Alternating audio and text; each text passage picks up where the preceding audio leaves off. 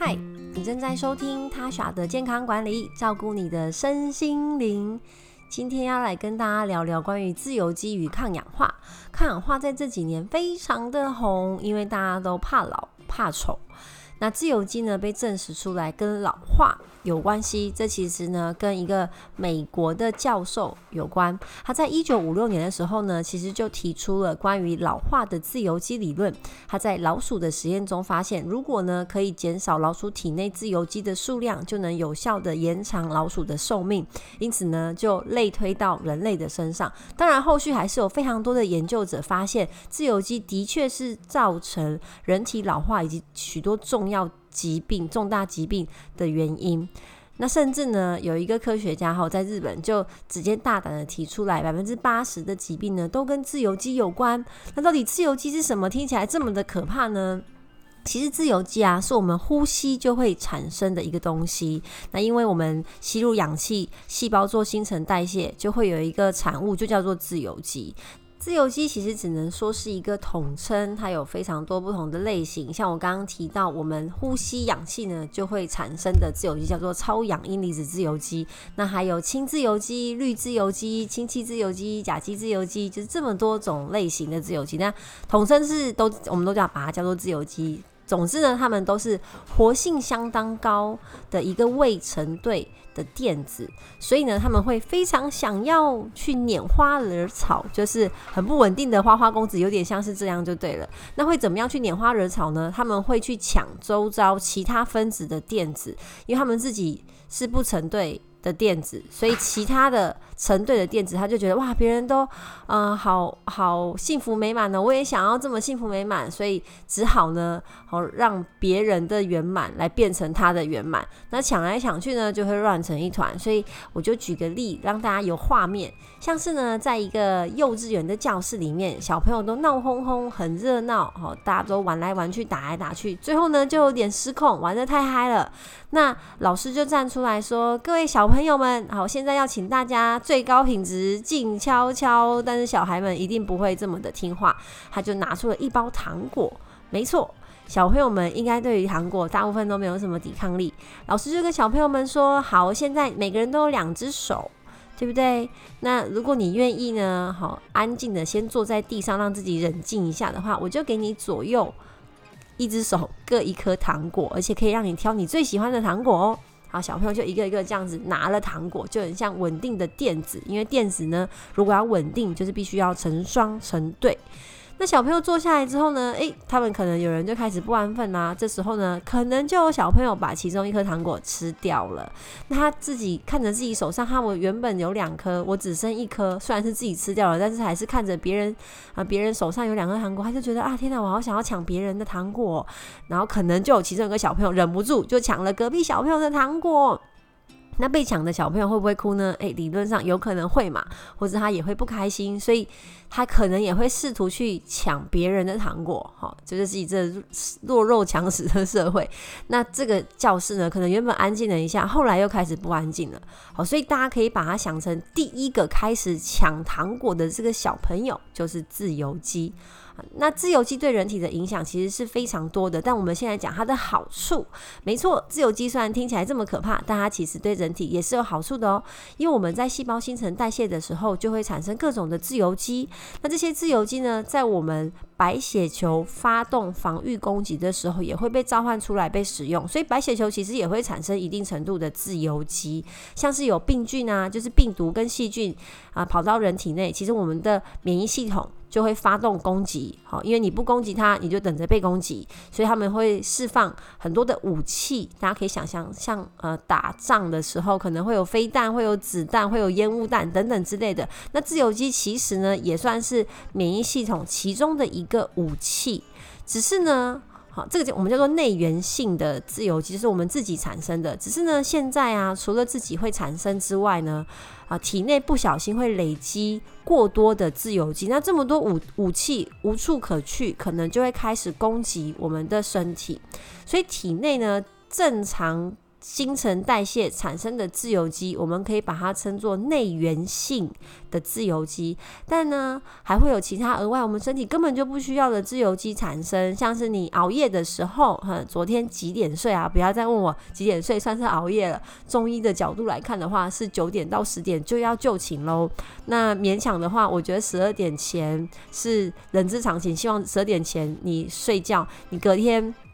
可以睡满七到八小时，七八点起来，其实这样算是蛮好的一个作息。但现在很多人都超过十二点睡，对不对？就算你十二点躺到床上，可能要翻来翻去，好，就是生活作息的不规律，也会造成我们身体产生过多的自由基。因为的确啊，当我们压力过大的时候，会影响睡眠，也会影响免疫系统。好，所以压力也是一个。好，所以除了呃自然的新陈代谢产生的之外，你的作息不正常，你的压力，还有一个很重要的就是饮食。其实饮食当中呢，藏着非常多的自由基，尤其是呃被高温烹煮过后的油脂，所以像烧烤啊、串烧啊、呃、油炸啊，这些高温烹煮的油脂，特别会产生一些过氧化物，就是自由基。还有一些化学的添加物质也是我们吃进来的自由基，好像是高温烹煮过后的油脂，像是烧烤啊、串烧啊，还有油炸物，这里面呢都有满满的自由基。还有其他一些化学物质的添加物，像是你吃一些零食里面可能会有色素，虽然他会说对人体安全是可食用色素，的确这样说是没有错，不然也不可能让它加在食物里面嘛。但是呢，这些我们人体本来不需要也不存在的额外的物质、额外的化学物质，都有可能让我们体内呢，呃，就是多增加了一些自由基。还有烟啊跟酒啊，也是我们非常常见的自由基。好，不管你是被灌酒还是你是抽二手烟，其实对身体来说，这都是额外跑进身体里面的自由基。那现在呢，已经慢慢的接近就是夏天，天气越来越热，对不对？大家都想想要往户外跑去玩水，那强烈的紫外线的照射也是自由基哦，包含说我们平常呃用一些电器、三 C 用品的电磁波辐射，也都是自由基的来源。好，所以讲了这么多，你一定觉得天哪，我的生活当中真的充满了自由基耶！甚至有些人想说啊，我要我要健康一点，所以我要去运动。可是我跟大家说啊，刚、呃、最前面不是说呼吸就会产生自由基吗？那运动的时候是不是会大口剧烈的呼吸？所以太过度的运动也会让身体产生过多的自由基哦。当然，一般人应该比较少有这样的困扰了啦。我还想要鼓励大家多去运动呢。呃，比较常见会体内因为运动而产生过多自由基的状况，比较会发生在一些专业的运动员身上。好，所以这个各位应该就可以不用担心。